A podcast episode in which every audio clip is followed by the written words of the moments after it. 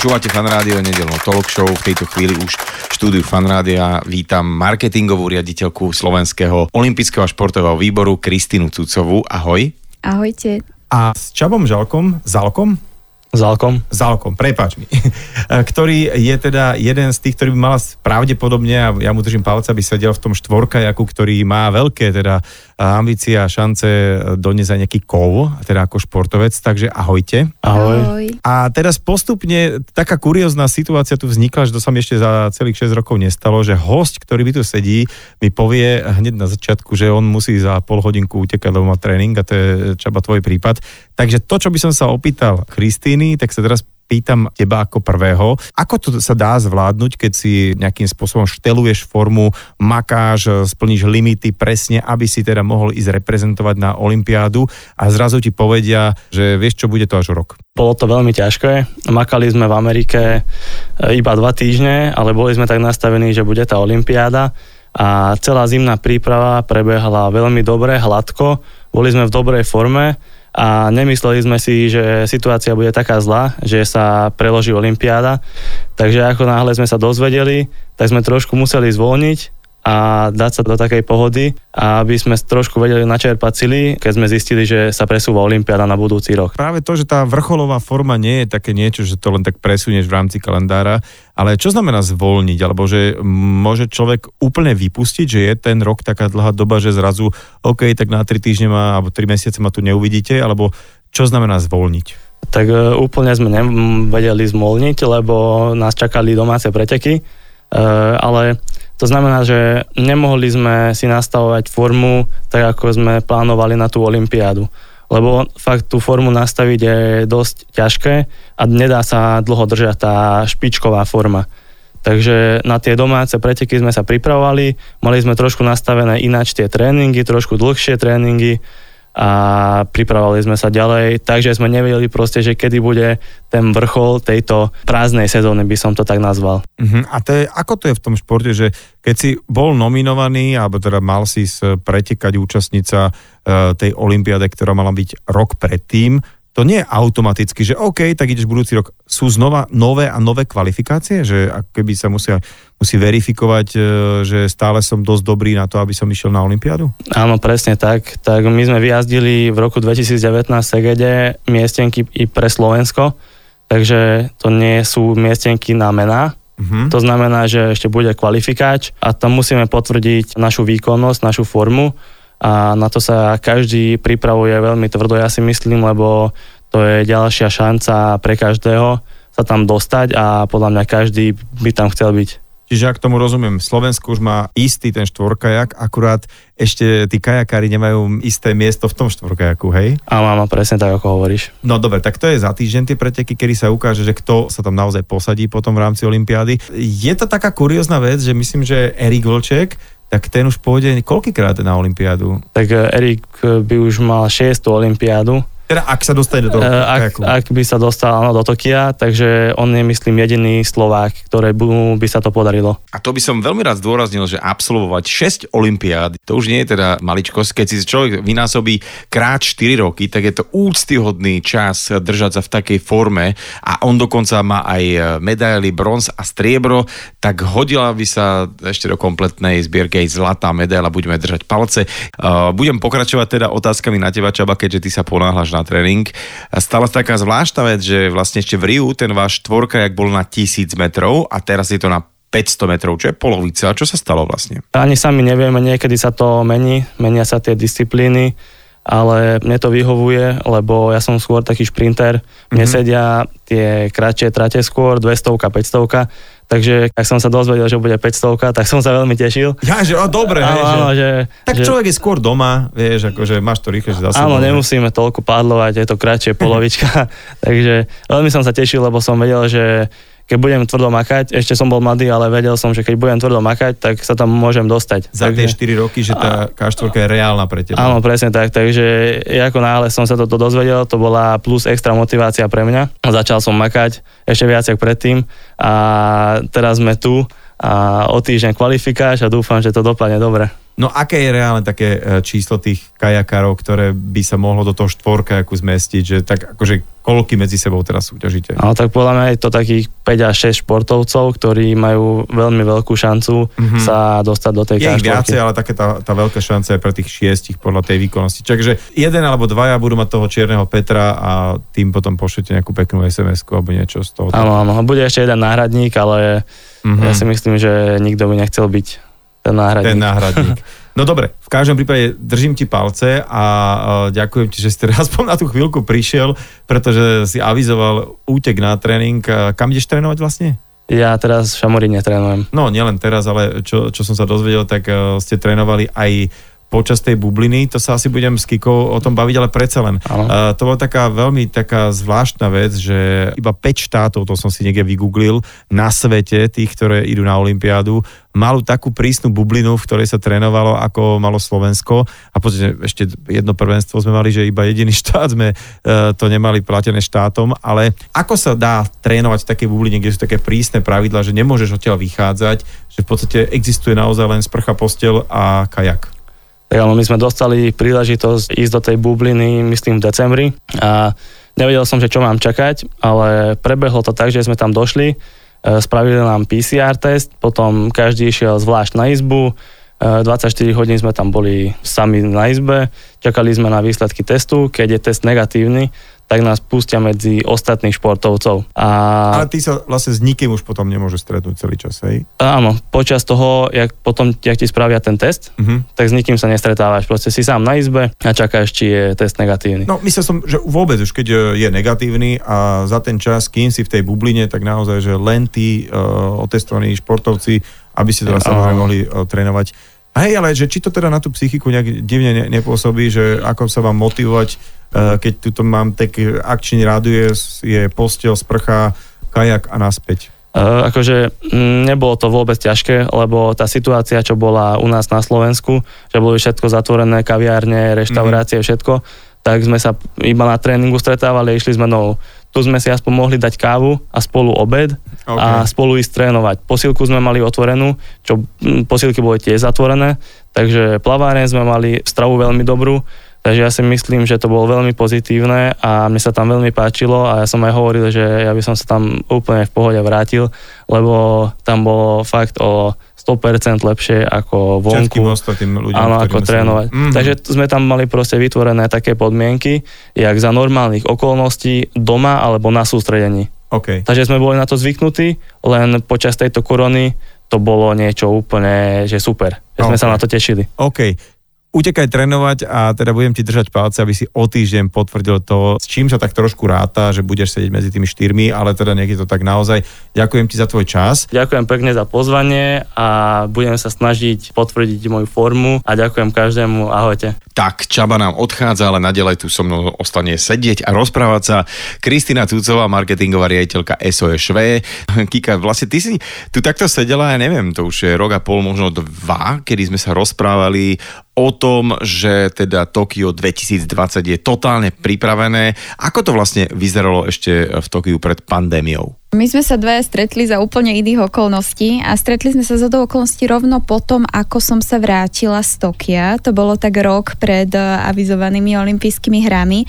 A moji kolegovia, ktorí teda zažili veľa tých olympijských hier, hovorili, že ešte v živote nezažili takto pripravené športoviska všetky. A naozaj my sme tam nezažili žiadne rozostavané veci, všetko bolo typto pripravené, kompletne celé Tokio bolo obrendované materiálmi Tokio 2020, všade boli odpočítavania, takže ja som tam bola v roku 2019 a vyzeralo to, že keby tam zajtra prišli športovci, tak je všetko Môže pripravené. Sa začať, Môže sa začať. Uh-huh.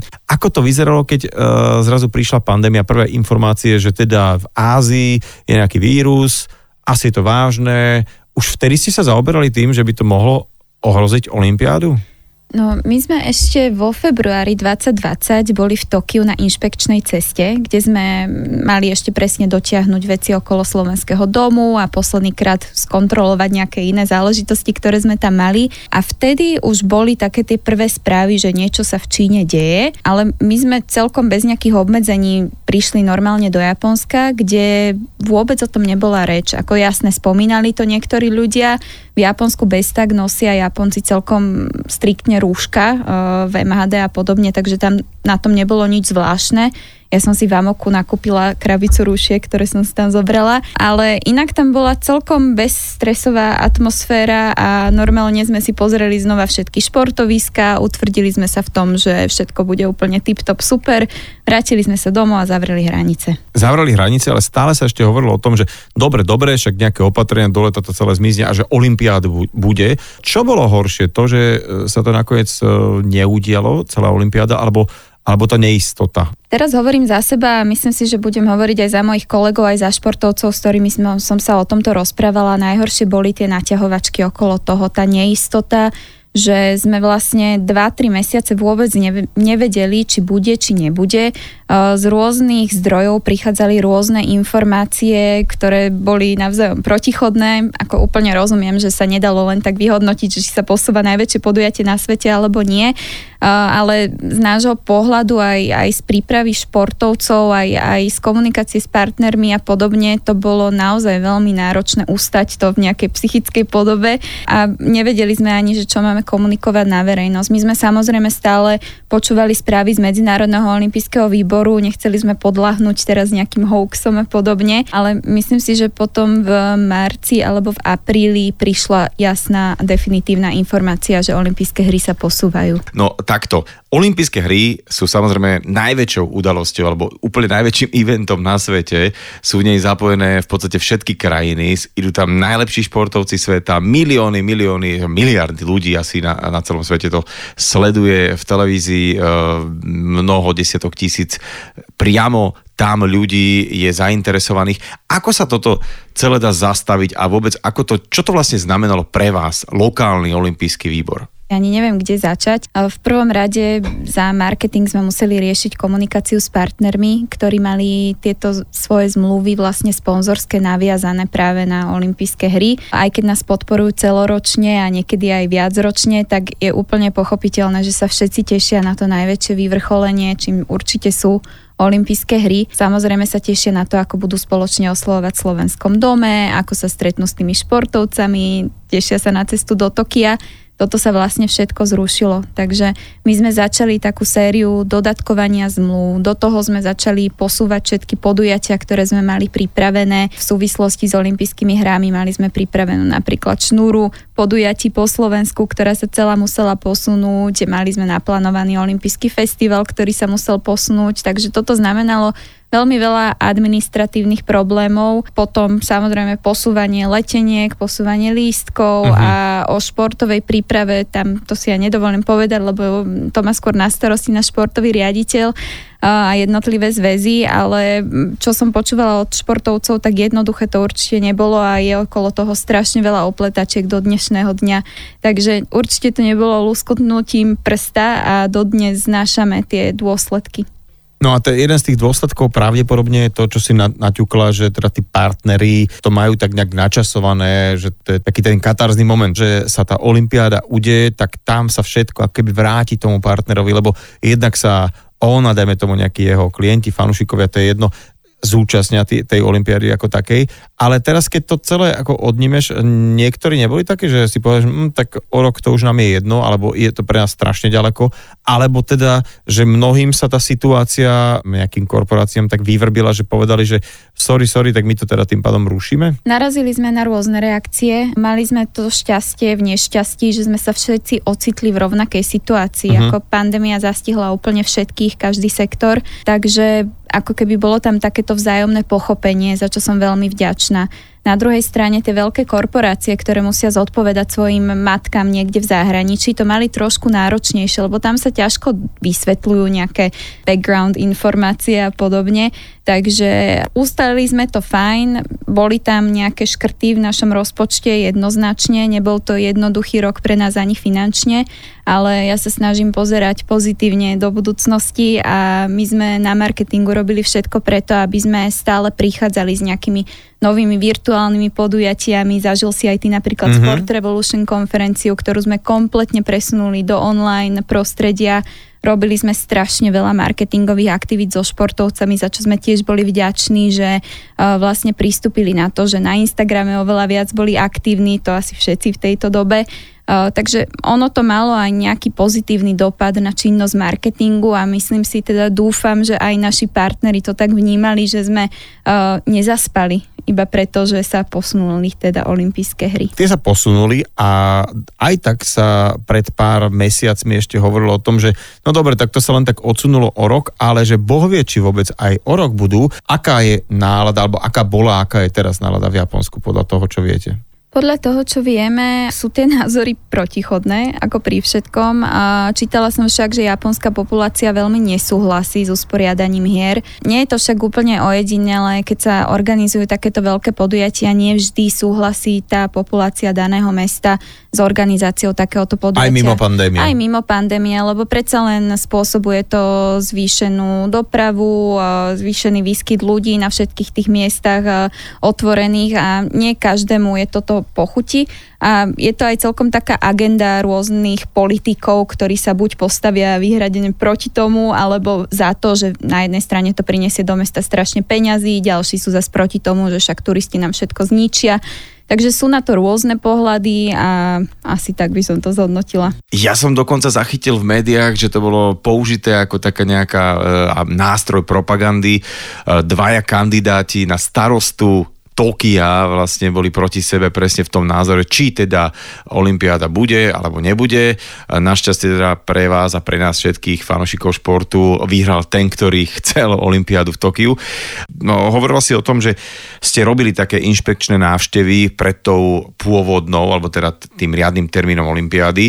Boli ste aj teraz eh, priamo pred týmto novým termínom v Tokiu? V tomto čase sme neboli, ale pravdepodobne sa ešte niekto z výpravy chystá na takúto inšpekčnú cestu. No a asi sa teda nič nepokazilo v zmysle, že by prestala nejaká teplá voda tiesť na nejakom športovisku, ale skôr o tom, že tá olympiáda aj tak bude vyzerať úplne inak. Hej? Bude. Medzinárodný olimpijský výbor a organizačný výbor e, Tokia 2020, hovorím 2020, lebo oni nezmenili ten názov, stále fungujeme s názvom Tokio 2020, vydal sériu playbookov, to nazvali, alebo po našom príručiek, ktoré vlastne sú takým, no sú príručkami pre rôzne skupiny ľudí, takže jednak pre športovcov, potom pre nejakých oficiálnych hostí a potom pre japonských divákov kde sú vlastne vyznačené všetky pravidlá alebo opatrenia, ktoré majú ľudia dodržiavať počas tých olympijských hier. V podstate sú tam také tie základné inštrukcie, ako máme aj my doma, rúško, ruky, dezinfekcia, nestretávaj sa s ľuďmi, podobne.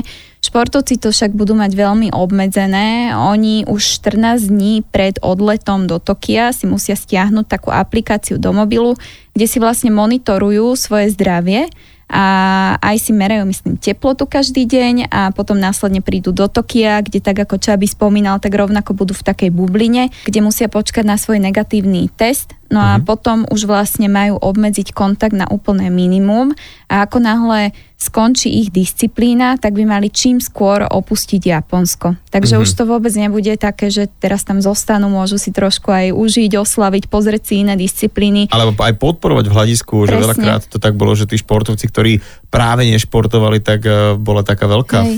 fanbase akože pre ostatné športy.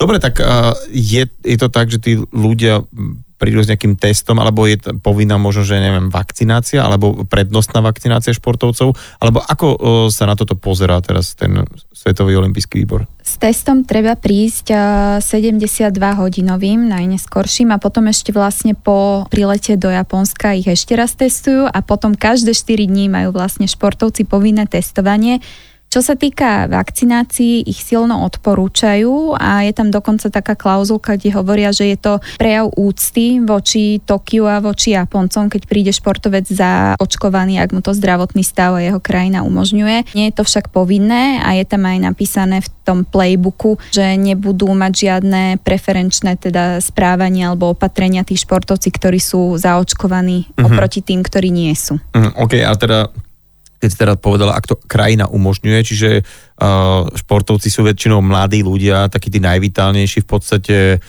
úvodzovkách najmenej riziková skupina z hľadiska nejakých tých následkov prekonania covidu, ale keby dosť by to teda obmedzilo v tom športovom výkone určite, tak sú krajiny, ktoré nejakým spôsobom majú v nejakom programe, že OK, tak teraz olimpionikov, ktorí sa dostanú na olympiádu, alebo teraz už vedia, že už sa kvalifikovali, tak nejak prednostne zaočkujú? Viem o tom, že Američania, olimpionici už sú takmer všetci zaočkovaní, neviem ako to majú popravde ostatné členské štáty, ale myslím si, že sa na to prikladá dosť veľký dôraz, ak už sa rozhodol ten olimpijský výbor, že ich tam pošle, tak verím, že robí všetko preto, aby ich zaočkoval, lebo je to veľmi dôležité v tejto dobe. Tak myslím, že toto je celkom taký nasledovania hodný príklad a asi by to mali urobiť postupne všetky tie uh, olympijské výbory v jednotlivých krajinách. Nech sú športovci dostatočne chránení. No a teda, kto vlastne uh, bude vôbec môcť byť na olympiáde a kto tam bude chýbať? Taká tá najčerstvejšia informácia z organizačného výboru je, že sa zakázali zahraniční diváci ako takí. Sú uh-huh. tam nejaké výnimky pre partnerov Medzinárodného olympijského výboru, ale to sú naozaj tie najvyšší. Tie Čiže iba najvyšší, toho medzinárodného. Iba toho medzinárodného, takže naši partneri bohužiaľ stratili tú možnosť vycestovať mm-hmm. na olympijské hry a teda hociaký bežný zahraničný divák, ktorý mohol mať kúpený ten pobyt, aj kúpené oficiálne vstupenky, stratil tú možnosť uh, prísť sa pozrieť na olympijské hry, čo je obrovská škoda. A okrem toho tam budú samozrejme tie týmy športovcov, ale mám takú informáciu, že akreditácie sa o dosť znižujú, tie počty, takže bude to asi menší počet, ako, ako boli zvyknutí. Aj športovci, asi ich rodiny nebudú mať možnosť ísť a celkovo ich týmy budú menšie. Že bude to v podstate celé urobené pre televízneho diváka, aby my, čo to budeme sledovať doma,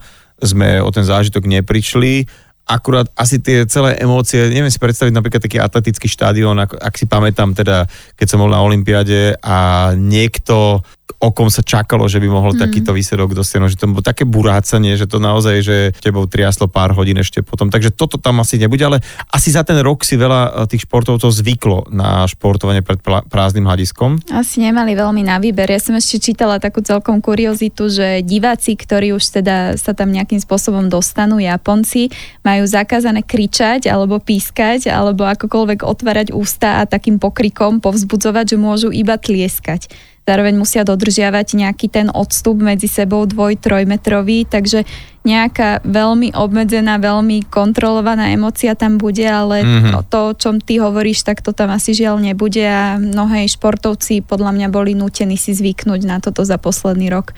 Ja ale verím, že to nie je niečo Kontrolovaná trvalé. emocia pri športe mi naozaj znie uh, veľmi... Zvláštne. Hej, hej, hej, zvláštne minimálne. Ale teda, uh, tak Japonci sú asi zvyknutí, teraz to nechcem byť nejak pejoratívny, ale naozaj, že oni od tých od toho cisára to majú dodnes, že sú takí vyposlušňovaní a vlastne akože ja som kdekoľvek by som sa chcel v živote narodiť, tak ale v Japonsku asi veľmi nie. Uh, to by, neviem, ako by bolo s mojou povahou. Dobre, teraz poďme na samotné športovanie, to, čo spomínal Čaba. A ako to je s tými miestenkami na samotnú olimpiádu? Viem, že ty si za marketing, nie za ten športový výbor, ale asi čo si o tom vieš, že a, tí športovci teda, ktorí sa prebojovali na olimpiádu, vybojovali si miestenku časmi a čímkoľvek, tak to vlastne už neplatí, všetko muselo ísť na novo, hej? Nie, pokiaľ viem, tak tie miestenky vybojované zostali. Problém uh-huh. však bol, že ten kvalifikačný proces e, prebiehal a bol nejakým spôsobom pozastavený, lebo strašne veľa tých e, zápasov, pretekov a tak ďalej sa popresúvalo, prerušilo, lebo nebolo možné jednoducho vycestovať niekam a tak ďalej. A pokiaľ viem, a ak som správne počúvala nášho šéfa výpravy pána Vučeka, tak máme aktuálne vybojovaných 5 miesteniek s tým, že ešte sú viaceré nominácie, ale to ešte neznamená automaticky, že tie nominácie sú aj miestenky. Aha. Takže ono to stále prebieha, ale toto nie je nič zvláštne, lebo tie kvalifikácie prebiehajú až pred samotnými olympijskými hrami to končí, takže niekedy v júni. Čiže je to tak ako po iné roky a iné olympiády, do poslednej chvíle sa stále tam ešte môže niekto všuchnúť alebo z toho vypadnúť, na tom sa nič nemení. Poprosím ťa teraz vyťahni z tej igelitky, čo si si doniesla, tú kryštálovú gulu, tak a uh, odpovedz mi na otázku, že koľko športovcov pri uh, takom nejakom pozitívnom scenári aj keď slovo pozitívne teraz je také divné, tak eh, pri takom najlepšom scenári by mohlo podľa teba ísť do Tokia reprezentovať Slovensko? Ja som veľká optimistka, tak ja dúfam, že 40 až 50. 40 až 50. No sú nejaké rôzne aj želieska dokonca v ohni, teda jeden z týchto nám tu teraz sedel, ale utekala na tréning. Čo mi prišlo také eh, kuriózne, ale veľmi, veľmi zvláštne a pozitívne, že on teda naozaj, Čaba je ten z takých tých makačov, že ktorý uh, si asi to miesto v tom kajaku na, veľmi zaslúži. A už vieme teda, že kto nemôže prísť, a kto môže prísť do samotného Tokia a ako to teda bude vyzerať. Dobre, nejaké PCR testy si viem predstaviť, ale celé to všetko bude opäť nejaké bubline, že hotel, športovisko, medaila domov?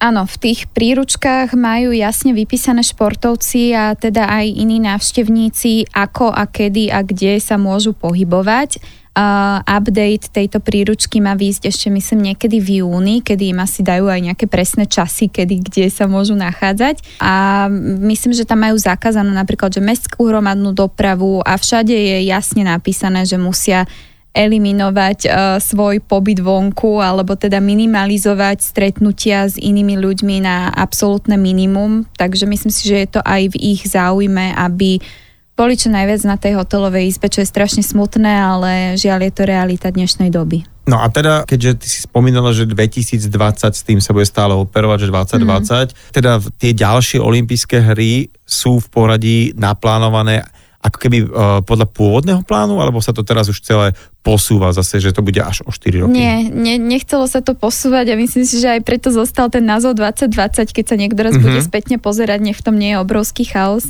Zostáva aj Peking, ktorý nás vlastne čaká už o necelý rok. Mm-hmm. Prednedávno sme oslovovali rok do Pekingu, čo je tiež veľmi kuriózna záležitosť, že takto rovno za sebou sú tie olympijské hry. No a potom plánované ďalšie letné sú v Paríži v 2024. Za menej ako 100 dní začnú olympijské hry v Tokiu. Uh, budú sa volať stále 2020, teda 2020, aj keď teda je to o rok neskôr. Ono vlastne, ten názov 2020 bol veľmi symbolický, lebo ak sa dobre pamätám, 2020-50-50, to sa tak hovorilo, že počet mužských a ženských športovcov mal byť rovnaký a čo všetko ešte malo byť zakomponované, čo sa chystalo a vôbec čo je iné. Bolo tam naplánovaných strašne veľa prelomových vecí, najmä čo sa týka rôznych technologických inovácií. Nie som si istá, čo z toho je v aktuálnom eh, období zrealizovateľné, ale viem, že dbali napríklad veľmi na recyklovateľné a recyklované materiály, takže viem, že napríklad eh, medaily budú z takýchto recyklovaných materiálov. A že zlato je celkom recyklovateľné, akože to mi príde, akože po, toto by bol najmenší problém za mňa. Vieš. Hej, hej, uh, a áno, tiež, tak ako si hovoril, dbajú na rodovú rovnosť a všetky tieto témy, ktoré oveľa viac rezonujú v dnešnom svete, tak aj Medzinárodný olimpijský výbor sa snaží byť v tomto aktívny a dbať na to, aby bolo všetko na poriadku. Ešte takou zvláštnosťou je, spomínal si zmenu primátorov v Tokiu, tak e, menil sa aj prezident organizačného výboru tokijského, čo teda nepadlo veľmi vhod s ohľadom na všetky tieto zmeny, ktoré už bez tak sa diali v Tokiu, pretože on mal nejaké sexistické faktické poznámky, teraz si nespomínam úplne presne aké, ale teda nakoniec musel odstúpiť a nahradila ho vlastne v strede celej pandémie a všetkých presunov a nová prezidentka, ktorá už verím, že takéto poznámky mať nebude, ale aj týmto vlastne vyslali také jasné znamenie, že sa snažia veci robiť inak a ak má niekto nemiestne poznámky, tak uh, bude to mať aj nejaké konsekvencie. Uh-huh. A tou novou prezidentkou organizačného výboru je olimpionička, tuším, že... Niekoľkonásobná, áno. Hovorila si teda, že e, všetko bude zmenené, ale že tie miesta, kde naši športovci budú, aj tomu, ubytovaní, to ostáva, kde bolo, alebo aj toto sa nejakým spôsobom tá olimpijská dedina inak organizuje? To ostáva tak, ako to bolo. Je tam ale veľmi obmedzený vstup, takže ak niekto nemá akreditáciu úplne špeciálnu do tej dediny, tak sa tam nemôže dostať ani cez tzv. guest pass, ako to bývalo vo zvyku, že sa tam dalo napríklad, čo je pre nás dôležité, pre marketing, prísť tam natočiť športovca, robiť s ním nejaký content a podobne, tak toto všetko bude maximálne obmedzené a naozaj v tej dedine sa môžu pohybovať iba tí ľudia, ktorí tam nevyhnutne sú potrební. Majú tieto dediny nejaký predpísaný štandard, alebo tým, že to čo bude v Japonsku, tak bude toto viac také hogofogo? Majú určite nejaký predpísaný štandard a myslím si, že práve Japonci sú v tomto maximálni puntičkári, takže ja si myslím, že naši športovci budú spokojní. Ale hej, ale tým pádom, keď sú puntičkári, tak tam nebude zase ani o nič viacej, hej? Asi nie. No podľa mňa pre Japonce bolo už len divné, že budujú niečo, čo, kde má postele. Ja keď som teda bol v Japonsku, tak si pamätám, že my sme boli akože v vychýrenom penzióne, otvorili sme izbu a tam nebolo nič. Akože nič, v tej izbe nebolo nič a na recepcii nám dali taký úteráčik a takú rohošku a na tej rohoške si spala a to tým úterákom si sa aj prikryla a aj si sa mala do neho akože umývať, utierať a potom si si ho dala vysušiť a mohla si si ho vymeniť, ale proste, že a hej, pardon, klíma tam bola. tak, tak ale v dnešnej dobe minimalizmus veľmi ospevujú. No to je, ale akože, ja ti neviem, odtiaľ potiaľ, dobre? Rozprávame sa teda o tom, že uh, za chvíľku to vypukne v Tokiu, ale bude teda platiť, že takto isto o rok sa to všetko presne posúva a všetko platí aj pre Paralympiádu? Myslím si, že áno. Na túto tému nie som odborníčka, ale teda sme v úzkom kontakte aj vzťahu s Paralympijským výborom a pokiaľ viem, tak presne takto bude posunuté. Budú mať uh, také isté viac menej obmedzenia, takže áno.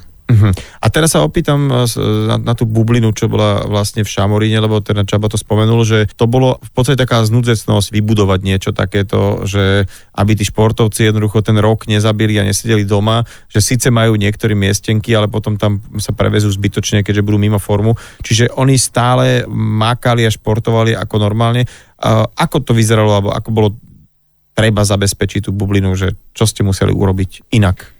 Tu musím veľmi pochváliť Olympijské tréningové centrum v Šamoríne, lebo zareagovali naozaj strašne rýchlo a podali tento projekt na pandemickú komisiu, myslím si, že hneď v úvode celej pandémie Nakoniec sa to podarilo spustiť, ak sa nemýlim, niekedy v septembri minulého roka a bolo tam naozaj strašne veľa športovcov, a bolo tam myslím si až nejakých cez 20 tisíc prespatí a z viacerých zväzov tam mali sústredenia športovci. Ty sa síce pýtal Čabyho na to, aké to bolo náročné a že či to On si to pochvaloval, akože Ale toto. musím povedať, ja som tiež mala možnosť rozprávať sa so športovcami a so zväzmi, ktoré tam boli a neskutočne si to pochvalovali a som aj veľmi vďačná, že sme v spolupráci s Olympijským tréningovým centrom mali takúto možnosť niečo pre športovcov spraviť. Hovoril si, že je smutné, že sme na to nedostali žiadnu podporu, ale som rada, že sme to zvládli a športovci si to strašne pochvalovali, lebo naozaj sme mali tak uh, veľmi prísne nastavené tie opatrenia, že to bolo úplne iné ako v ostatných krajinách a naši športovci tým pádom boli vo veľkej nevýhode, čo sa tréningov týka oproti ostatným športovcom a aj vďaka tejto bubline mali teda podmienky na veľmi kvalitnú a komplexnú prípravu. Uh-huh. A teda keď si hovorila, že vy ste museli odložiť uh, rôzne také tie um, počas olympiády, keď je hlavne tá olympiáda niekde ďaleko, tak sa robí aj na Slovensku nejaké také mecheche, aby sme my tu zažívali tú olympijskú atmosféru. To sa celé odkladalo, celý ten festival. Tento rok sa tým plánom tu plánuje niečo, alebo to bude tiež také nejaké bublinoidné? Tento rok sa to plánuje a dúfam, že sa tam aj my dve uvidíme. Bude to úplne skvelé podujatie, ktoré, tak ako si hovoril, má práve priniesť tú olympijskú atmosféru sem k nám, k divákom. A nemá to byť taká obyčajná fanzóna, na akú si zvyknutý, že prídeš, pozrieš sa, dáš si nejaké pivko, ideš domov, ale má to práve priniesť aj ten športový zážitok z toho celého, lebo veď o tom tie olympijské hry sú, nie o tom, aby si sedel na gauči a pozeral, ale aby si si aj zašportoval a my sme tam pozvali rôzne zväzy, aby tam mali zastúpenie a aby vlastne dali ľuďom možnosť vyskúšať si tie športy, ktoré budú aj na samotných olympijských hrách. Bude to práve v olympijskom tréningovom centre v Šamoríne, takže to uh-huh. všetko krásne sedí, bude to mapovať to dianie na olympijských hrách v Tokiu, takže v Šamoríne bude veľký otvárací ceremoniál, aj zatvárací ceremoniál a každý deň môžeš prísť a sa buď športovo alebo kultúrne vyžiť a pozrieť si aj nejaké záznamy alebo priamy prenos olympijských hier. A teda k olympijským hrám neodmysliteľne patrí aj ten otvárací ceremoniál. Ja sa musím priznať, že to si niekedy aj dokonca až tak aj zo záznamu pozriem. Napríklad v Londýne to bolo úplne úžasné, že všetko, čo malo ruky a nohy a teda niečo znamenalo v Anglicku, tak to tam celé bolo odprezentované. A Japonci, taká high-tech krajina, tak tam som čakal, uh, že to tiež bude riadne vypimpované. Ale teraz, keď tam vlastne nebudú ľudia, tak neviem, ako bude vyzerať tento otvárací ceremoniál. Máte nejaké informácie? O tomto ešte jasné informácie nedávali, ale tak pokiaľ tam budú iba tí športovci s výpravami, ktoré sú bez tak v tej dedine, uh-huh. ktorá by mala byť maximálne safe, tak uh, si nemyslím, že tam budú nejaké veľké obmedzenia. Určite to bude smutné, že tam nebude toľko divákov, ale ja verím, že Japonci to budú vedieť nejak tak zamaskovať a vytvoriť tú atmosféru, ktorú si otvárací ceremoniál zaslúži. Teraz mi napadlo, že celej takej tej tradícii patrí aj taká tá olimpijská pochodeň, že ten olimpijský oheň ide z bodu A teda až do samotného miesta Olympiády. Ako je to tento rok? Lebo viem, že to, to bolo také, že sa fakt, že pešo utekalo a nieslo a bola to vždy taká sláva, že sa potom tak ten ohník preniesol na ďalšiu tú torch, tú štafetu a Hej. utekalo sa. Ono sa to tak rôzne presúvalo, lebo ten oheň sa zapalil vlastne ešte minulý rok. Áno, áno, a že teraz pre, pred sa to robilo, áno, teraz sa to robilo znova.